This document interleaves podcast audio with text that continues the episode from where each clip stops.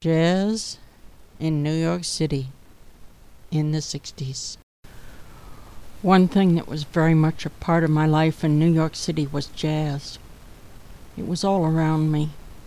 The church where I went during my religious phase, St. Mark's in the Bowery, used to have jazz concerts in the old graveyard beside the church, and by old I mean really old. It was an ancient church by New World standards. Peter Stuyvesant was buried beneath it. In the churchyard, where the tombstones were all laid flat because, well, they just were, we would sit on the grass or just perch in this iron fenced in little area, and there was a tiny stage, and local jazz musicians, very avant garde, would get up and play, and we would listen. We didn't always get it. Like I say, it was very avant garde jazz, but it was free, it was lively, and we enjoyed it.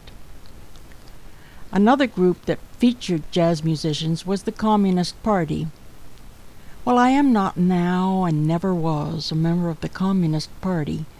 But speaking of parties, they threw the best parties, fundraisers. They had everything organized and talent lined up, and you could go there and have a good time.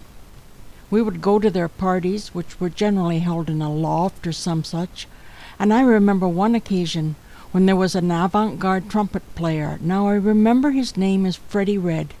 But there's an older musician of that same name, so I may have that wrong. Whatever his name was. He was an avant garde player who couldn't help it. He played hot trumpet. He was not cool. He played hot avant garde, which is interesting. Now, I don't have a lot of self consciousness, so I would get up with a willing or unwilling partner and try to dance to this stuff.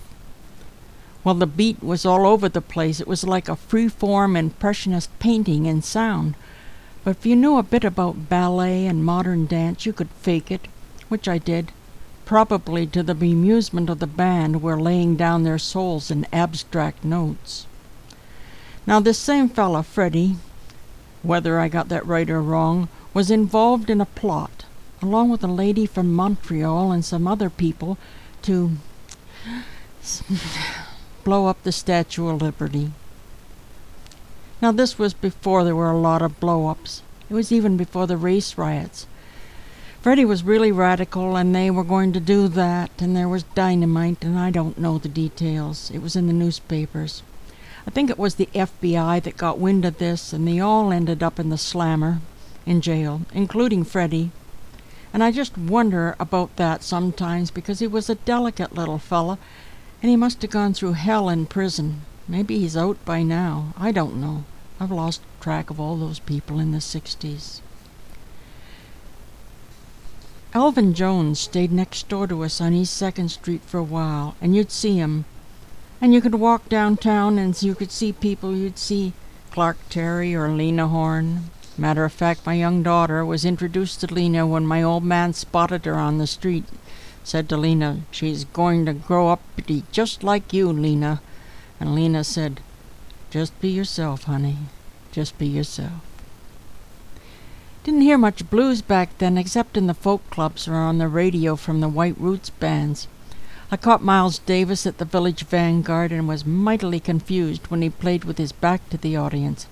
But it was beautiful sound. Beautiful sound. That was the best of the cool. That was it. And there was a place called the Blue Note, and we went there sometimes. This is not jazz, but there was a juke joint on the street between Avenue A and B, East Second. I wanted to go so bad because I'd heard about the roots music coming from juke joints and places like that. They wanted us to come because they thought we would add tone to the place. Always beware of places where you add tone. My old man wouldn't go. He was a jazz guy, and he said they were low class, no account people. Well, that was the whole point. That's what the music started. However, my old man played a bit of trumpet, but he wasn't very good at it. He just faked it. Mainly, he was a singer. There were other musicians around. There was one who was attached to my radical group. He was a bass player, and he wanted so badly to play, but he didn't have a blue suit. Which you had to have to be on the bandstand. A stroke of good fortune came his way when Jerry the Marshal kited a check and started giving away money. I was out of town when this happened, heard about it later. So he got himself a blue suit, and now he could play because he had the uniform, as it were, and gall darn it. Couldn't have been more than a week or ten days, and somebody stole his blue suit. Life is not fair. I already talked about Vinny, who played drums and taught me a lot about early jazz. He got me started and taught me how to play one hand with one time and the other hand another time and backbeat and stuff like that.